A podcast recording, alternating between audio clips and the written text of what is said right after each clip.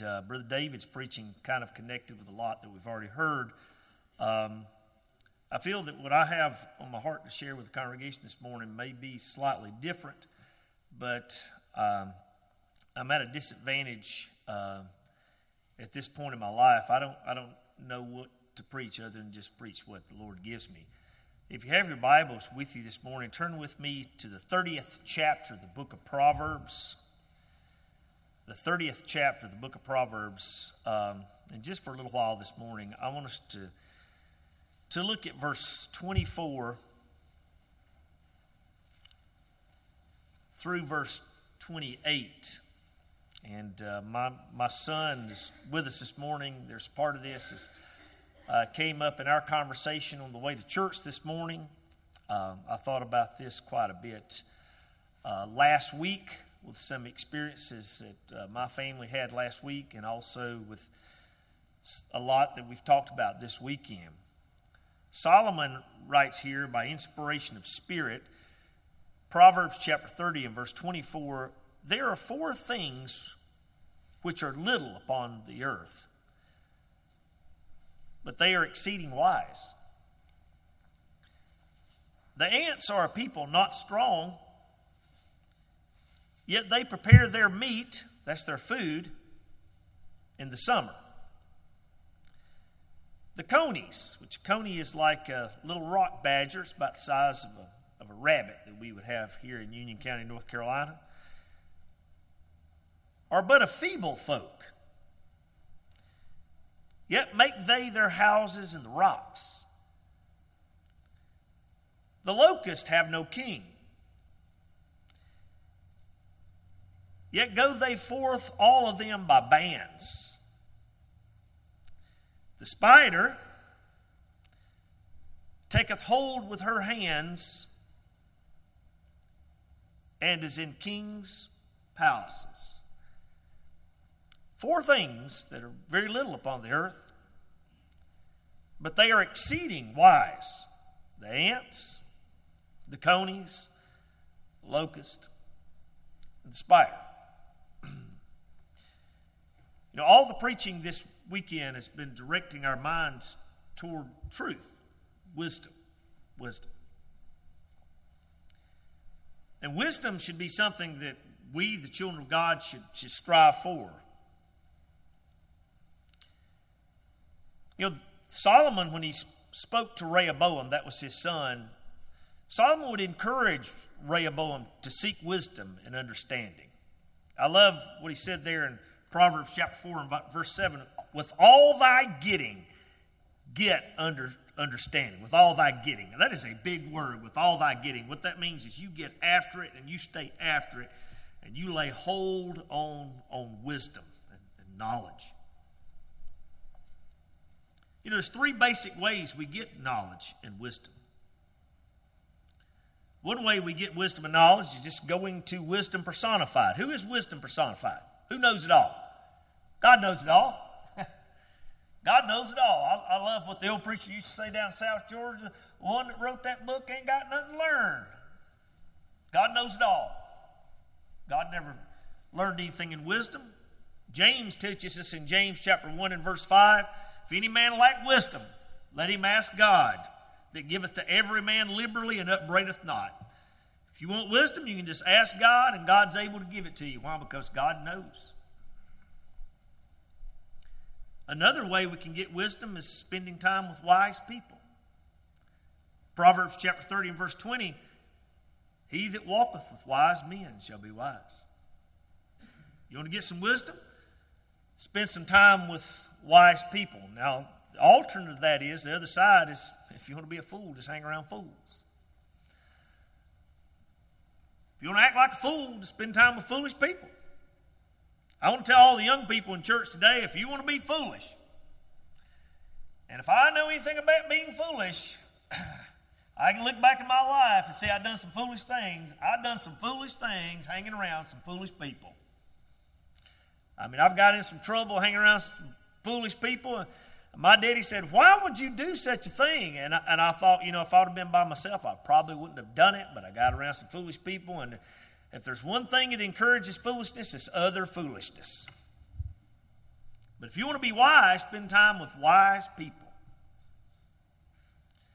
The third way we get wisdom is by seeking wisdom in God's Word. By seeking wisdom in those things that God has given us. You know, sometimes people get a little confused about finding wisdom and seeking for wisdom, and they think, well, you know, philosophers of this world in times past, we can just always depend on them for wisdom. And I will agree, there's been some philosophers that have said things that have, have been intelligent. But I will assure you, if any philosopher has ever said anything intelligent and right, God said it first. God said it first. But we can't always depend on philosophers. And what philosopher is, philosophia, that would be the Greek, it's a lover of wisdom and knowledge. Paul told us over in Colossians chapter two and verse eight, there's vain philosophy. What that means is there's a philosophy that's empty of God's wisdom. It's nothing to do with just things in the world. So you can't always depend on philosophers. Someone else will say, I'll tell you what, if you want real wisdom, we can, we can depend on science. Science. You know what science is? Science is the study of observable and repeatable information. That's what science is. You know, the word science in our world today, the definition's been twisted to something that's it's not. And there's science that's in this world that's, that's right and it's accurate. True science confirms the Word of God. That's all it does. True science agrees with God's Word. But the Apostle Paul warns us in First Timothy chapter six and verse twenty, you can't always depend on science because there is science falsely so-called. Some people call it science, but it's not science. It's not science. It's just some of men's ideas, and sometimes what they'll do, they'll take data and they'll twist data to make it make sense to the carnal mind. They say, this is science. No, it's not science. It's science falsely so, so-called. You know, believing in God actually sometimes requires us to, to look beyond the natural, right? Because God is able to do something beyond natural. God can make iron swim. Remember that in the days of Elisha when God made the iron swim? Yeah, God can do beyond the natural. So we can't always depend on something that says it's science. We can't always depend on something called philosophy. Well, what can we depend on for wisdom? God. We can always depend on God for wisdom. You know, and there's more than one kind of wisdom in this world. You know, James chapter three, verse fifteen through seventeen teaches us there's more than one kind of wisdom. James says in James chapter three and verse fifteen, there's wisdom that descendeth not from above. It's earthly and sensual and devilish. That's carnal wisdom. That's the wisdom of this world. It's earthly. It's all earthly. It's sensual. That word sensual is like uh, animal activity of devouring. The earthly wisdom is nothing but devouring. It sounds like the devil who would seek to kill and destroy, right? Earthly wisdom is devouring. Wow, I, I'm convinced there's a wisdom that's of this world that devours, that would devour everything of God. You know, because we have a carnal nature, we can find connection to that. And it will devour, it will devour everything spiritual about you. But James told us in verse seventeen, that wisdom that's of God is peaceable, gentle, it's full of fruits, it's happiness. So there's two types of wisdom. Do you remember Jesus said in Luke chapter sixteen and verse eight, the children of this world and their generation are wiser than the children of light. That's an amazing text. What he's saying is people in this world who are nothing but worldly are actually wiser than the children of God. In what things? Spiritual things? No, earthly things, earthly things. Remember Mark Twain said, never argue with a fool. He'll pull you down to his level and whip you with experience. There's people in this world that have nothing but worldly wisdom. And they know how to do this better than you ever will as children of God. Ezekiel chapter twenty-eight and verse three, the king of Tyre, the Bible said he was wiser than Daniel. In what? In what? In spiritual things? No. In prophetic things? No. In carnal things. In carnal things. Have you ever thought about the, the child of God? The child of God has two natures. We're a dual complex creature. Yeah, we still have our carnal nature we inherited from Adam, but within us, and we see the evidence of grace in our lives. We have the spiritual nature, and those two natures are contrary to one another. They're fighting. Do you know that you will never be, because of that nature in you, you can never be the carnal man that your carnal nature would like to be, and at the same time in this world, you will never be the obedient child of God that your inner man wants to be, because you have two things that fight against one another. Now, praise God, there's coming a day when we can be the child of God that our inner man wants to be, when Jesus puts away the carnal nature and we're with him in heaven. Until then, we'll just have to have a fight within ourselves. Well, who wins the fight? Who wins the fight within me? I tell you who's going to win the fight, the one I feed the most. That's who's going to win the fight. If I feed my carnal nature, my carnal nature is going to dominate my life. If I feed the spiritual nature, my spiritual nature is going to dominate my life, and I'm able to rule over that. You remember Jesus said he's made us kings and priests to God. A king rules over things, right?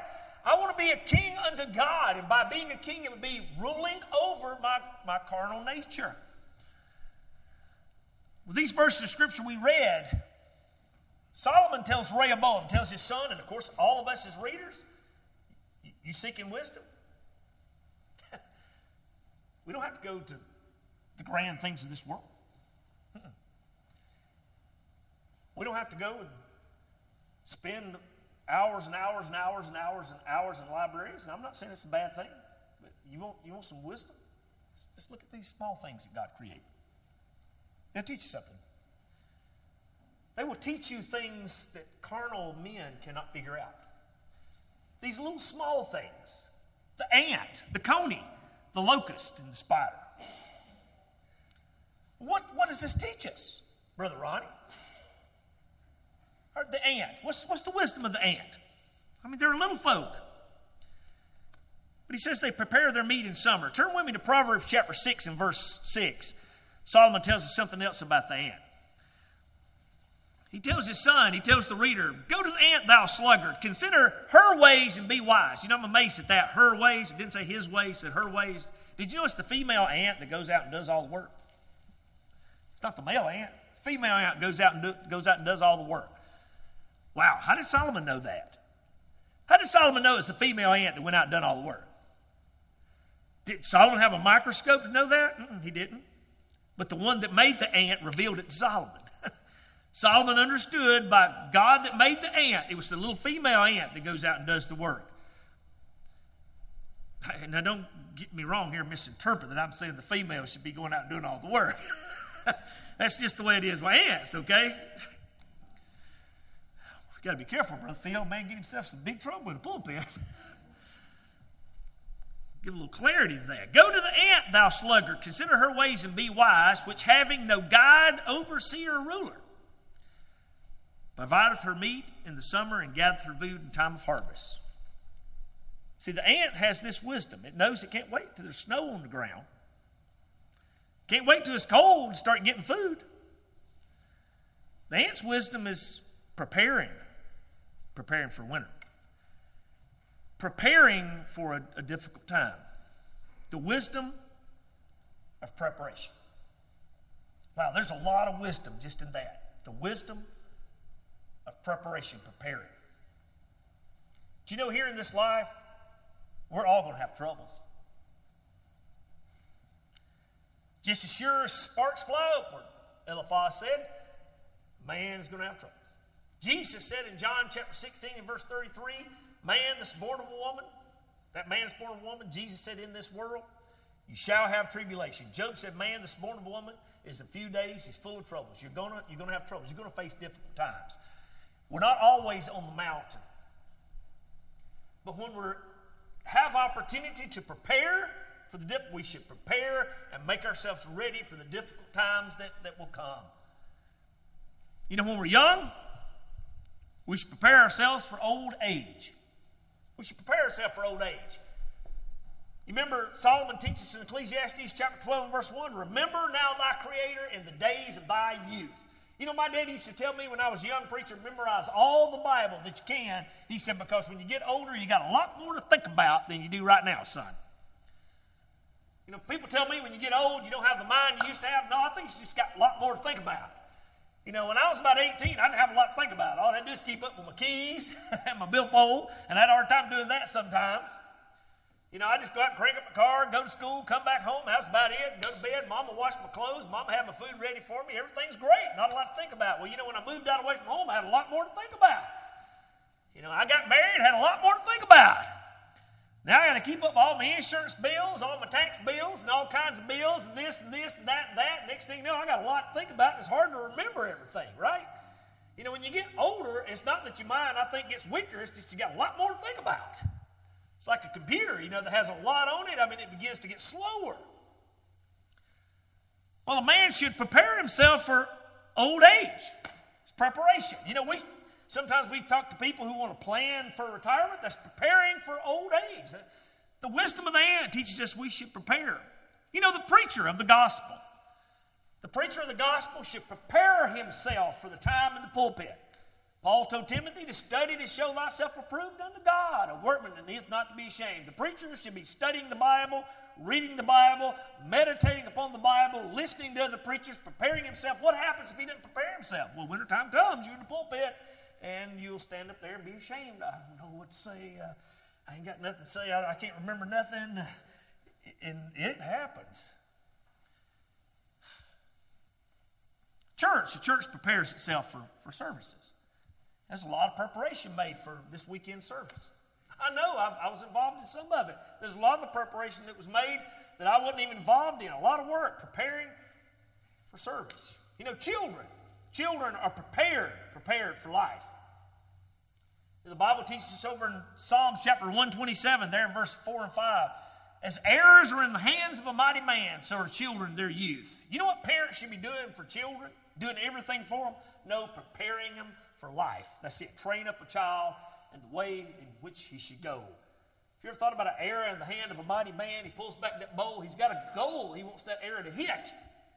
And he should be aiming that child toward that goal of being an upstanding disciple of the Lord Jesus Christ here in this world, a good citizen living by civil laws here in the United States of America. And they should be, we should be preparing our kids for that goal. Now, just because we do all the work doesn't guarantee it'll happen. But I tell you, it sure don't hurt. Preparing your kids, preparing your children for life.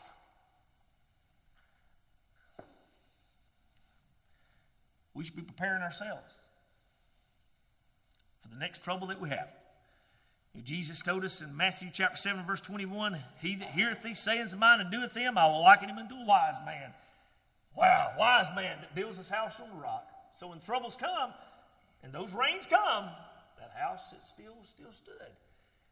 The ant teaches us the wisdom of preparation, preparing ourselves, preparing ourselves. Do you know the devil in the world? The devil hates you being at the house of God. The devil hates that you spend time in God's Word. The devil hates that you'd be in fellowship with God. The devil wants to separate you away from all things that are right and all things that are good. That's what he wants.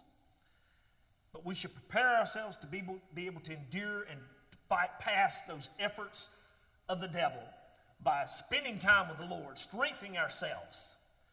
You know, an athlete will always prepare for a race or prepare for a game, and they'll eat proper foods, right? They'll eat proper foods and get proper liquids in their body and prepare themselves to, to do that. You know, I know all of you know I like to ride a bicycle, and I used to ride with Elder Stan Lee there in North Georgia. And sometimes Brother Stan would want me to ride Six Gap. Six Gap is six big mountains there in North Georgia. And it's like one hundred miles and fourteen thousand, fifteen thousand feet of elevation climb. It is a hard ride. I would start drinking Gatorade and fluids days before that ride. I would make sure my, my diet, I would because I had to prepare myself to be able to go that far. To go that far and to work that hard, to prepare my body for it. Well, if I didn't prepare my body for it, you know what happened? I'd, it's called hike-a-bike. That's when you're going up a hill and your legs give out. You have to get off and start pushing because I wasn't prepared. And that happened to me one time. I just I ran out. Children of God, I don't, I don't want to see you run out. I want to see you prepared for the battle, prepared for the fight, prepared for what's before you. that you would overcome. You know, the Bible talks about the blessings of overcomers, that we'd be prepared and look at this wisdom of this ant. Well, then he mentions the conies. The conies, notice they're feeble folk. They're like a little rabbit, a little rock badger. You know, they have no defense mechanism. But they make their houses in the rocks. You know what this is saying? The wisdom of the coney is understanding I have no strength in myself, but my strength is in something else, in something else. My protection, my defense is not in me. Its defense is in the rock. You know, living in this cruel world that we live in, this twisted world we live in, which is not getting better, it's getting worse, it's getting worse. There's a lot attacking truth. There's a lot going on that's attacking what's right. You know, I, I'm not able to handle this myself. It's bigger than me. But I know where my defense is. Where's my defense? What did David say in Psalm fifty-nine and verse nine? My defense is in the Lord. It's in the Lord. You know, everybody at that time was trying to take David's life. Saul of Kish was trying to take his life. The people in the city was trying to take his life. Everybody's trying to take his life. And he said, well, where's my defense? My, my, it can't be in Saul of Kish. My defense is in God. You know, here in this world, the Church of the Lord Jesus Christ, we have enjoyed a lot of liberty here in the United States of America. I'm going to assure you this, this liberty is not guaranteed in this land. I mean, the church has been attacked and has went through some persecutions. Where's our defense? It's like the conies. We've got to know where our defense is. Our defense is in the Lord. You know, if the Lord can... can defend Israel in the days of Hezekiah so that not an arrow would be shot in that city, God is able to defend us, and we can just continue to stand up for what's right. The locusts, the locusts, they have no king, but yet they go forth in bands. The locusts don't have a king, but yet they know how to stay together. You saw the locusts fly across the horizon or fly across, they're all together, right? They don't have a king. Wow, how do they stay together? The wisdom of the locust is in unity. Unity and staying together. You know, the locusts don't even have a king, don't have a standard, but yet they can stay together. You know what's so amazing? We have a standard. We have a king. Why can't we stay together? You know the best way for us to stay together? Concentrate on each, no, concentrate on the standard. What's the standard? It's God and His Word. That's the standard. The Apostle Paul longed for that church at Philippi, those Macedonians, Philippians chapter one, verse twenty-seven, for them to stay together. Be in unity. Well, the best way to stay in unity is be in unity in God's Word. God's Word. God's Word is right. God's Word is truth. God's Word is not swerving. God's Word is not changing, even though you got people trying to rewrite it. Though God's Word is right, we can, we can have unity in God's Word and what He gave us. You know the best way for us all to stay on the same page in the church? All stay in God's Word. That's it. I can tell you what we need to do if, here at the church. Just keep in mind, What's, what saith the Lord? If we've got, thus saith the Lord. You know, I spoke with Elder James Carlock last weekend over at Lawrence Springs Primitive Baptist Church. And I, I told Brother James, I said, I'm going to give you some advice that was given to me by an older preacher many years ago. He said, whatever you do at church, just make sure you got something you put your finger on that says, thus saith the Lord. He's, I said, if you do that as a pastor, you'll always be in peace. Put your finger on it. Thus saith the Lord. I got it right here. You know, the best way for us to have unity in the kingdom of God? Thus saith the Lord, whatever God said. This is the standard. The locusts don't have a king and they can stay together. Surely we can do better than the locust, right? Surely we should be able to do better than the locust. What's the wisdom of the locust? Unity and being together. Wow. Man, I tell you, if they can stay together, surely we can stay together. And then verse twenty-eight, the spider. Here's the spider. Taketh hold with her hands in his king in king's palaces. You know, Joshua and I, I was getting in my truck this morning. And I'll tell you, it seemed like every day that I've got in my truck in the last few weeks, Brother John, there is a spider that's built a web between my little shed and my truck. I have got it. I, I came into church and I had some of that web in my hair. I was getting web out of my hair in the mirror. That spider, and I, and you, you'd think that spider would just give it up. Every time I go, there it is, right there again. But that spider just won't give it up. How about you? Do you have spiders that get in your house? I know if a spider's in my house, I, I'll hear Sarah Beth screaming, spider, spider, spider, spider. Well, what about spiders getting in the corners of your house? Do you have spiders getting in the corners of your house? What about when you go sweep them out? Well, I don't have to worry about them anymore. I swept them out, right? No. Come right back. Man, the spiders just won't give up, will they? Well, I'll sweep them out again. They're, they're, they're right back. Are you amazed that that spider just, just will not give up? It's so diligent, uh, enduring. I mean, just will not quit. The wisdom of the spider is that right there. Being diligent and not giving up. There's a lot that happens in life that discourages you. This world is full of discouragement. Other people can discourage you. The world can get discouraged.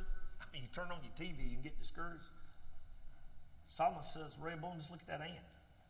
Don't you think there's a lot to discourage her? That one ant, you know, old Loudermilk's discouraging her. But she won't give up. I, I guarantee you. If, if I don't, if, if she doesn't lose her life, if I park my truck there, the next morning she's going to be there again. Just keep building that web. She won't give up. She dwells in king's palaces. You know, the best way for us to continue to dwell in the house of God and to have fellowship with the Lord, think about that wisdom of that ant and not allow anything to stop us from putting God first and serving Him in His kingdom. Nothing. Not to allow anything to get between me and Jesus. That spider just keeps on and keeps on. She gets down and out. Somebody washes the rain and come and wash her out. She's going to build right back again. Boy, I tell you, the world can throw a lot of floods at you. Throw a lot of rain. Throw a lot of storms. Don't give up. Don't give up. You know, the Bible talks about the blessings of the diligent. Have you ever thought about Mary Magdalene? The Bible says that Jesus appeared to her first. That's amazing, isn't it? Jesus appeared to her first. Why didn't Jesus appear to the Apostle John first? Why didn't he appear to the Apostle Peter first? What about, why didn't he appear to Nathaniel first? What about blind Bartimaeus? Why didn't he appear to him first? No, it was Mary Magdalene. You know, she was with him the whole time. She wouldn't leave him. She was there at the cross. She wouldn't give up. Oh, they couldn't scare her away. She wanted to be close to Jesus. The Bible says she stood at the sepulchre. She went there. She wept. She wouldn't give up. She would hold on to those things of the Lord. You know why? God had done something for her.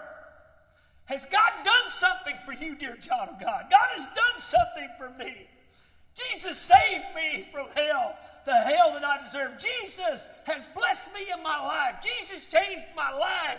I look back, what would I be without Jesus? What would I be without Him?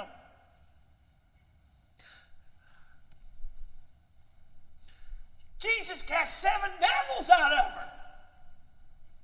Yeah, she just held on to the sepulchre. You know, when Jesus comes out of the grave, she thought He was a gardener. She wants to see Him. She just wants to hold His body. She thought He was a gardener, but it's the Lord. He's already rose from the dead. You know, Jesus, when He said one thing, all our sorrow was gone. You know what He said? He said, Mary. Bam! That was it. That's it. Jesus appeared to her first because she held on to Titus. She held on to Titus. You know what? When Jesus appears to His people, I want to be there. I want to be there. Like yesterday when God came. Wow, man, I felt like He just let down the hem of His garment here for us, the children of God, to reach up. I want to be there when God does that. And I want to hold on to the Lord and enjoy those rich blessings. You know, the world, they can't afford blessings like that. You can't get that out in the world. We get that in the kingdom of God. You know what? We get in the kingdom of God by thinking about the wisdom of the spider. And we don't give up. We don't give up. Sometimes it's, it seems like the easy path to say, you know, you know, we can just go a different way. It'll be all right. No, it won't be all right. It won't be all right. It won't be all right with your soul. It won't be all right with your heart. When I was down in Georgia, and I pastored a church in Georgia, this brother there, his name was Charles Autry. Brother Charles was one of my precious friends. He's gone home to be with the Lord. I preached his funeral. Brother Charles had cancer. He was taking some chemo, man, I mean, he was struggling. I was about ready to go in the pulpit on Sunday, and I looked back. I saw Brother Charles with his walker, with his oxygen. He'd come into church, and he'd sit back there in the back. I started preaching. He had tears in his eyes. I thought to myself, there's that wisdom of that spider right there. He wouldn't even allow that to hinder him spending time with God. What an example. You know, Brother Charles was able to recover from that cancer. He later it came back, and he passed and went home to be with the Lord. And I had many years of fellowship with Brother Charles, but I remembered that. I remembered that, and that has been an encouragement to me since that time. Him and his willingness and effort to overcome just to spend time with the church and with the Lord. The wisdom of the spider. See, we don't have to look out at the big things in life. You can just look at the ants. You can look at the little locusts, little conies. You can look at the spiders, and you see a lot that will help us enjoy more time of rejoicing in the Lord. May God richly bless you. It's our prayer. If there's anyone here that would like to come forward and ask for a home here at Union Grove Primitive Baptist Church, please do so while we stand and sing. What's hymn number, Brother John? one fifty-four. one fifty-four.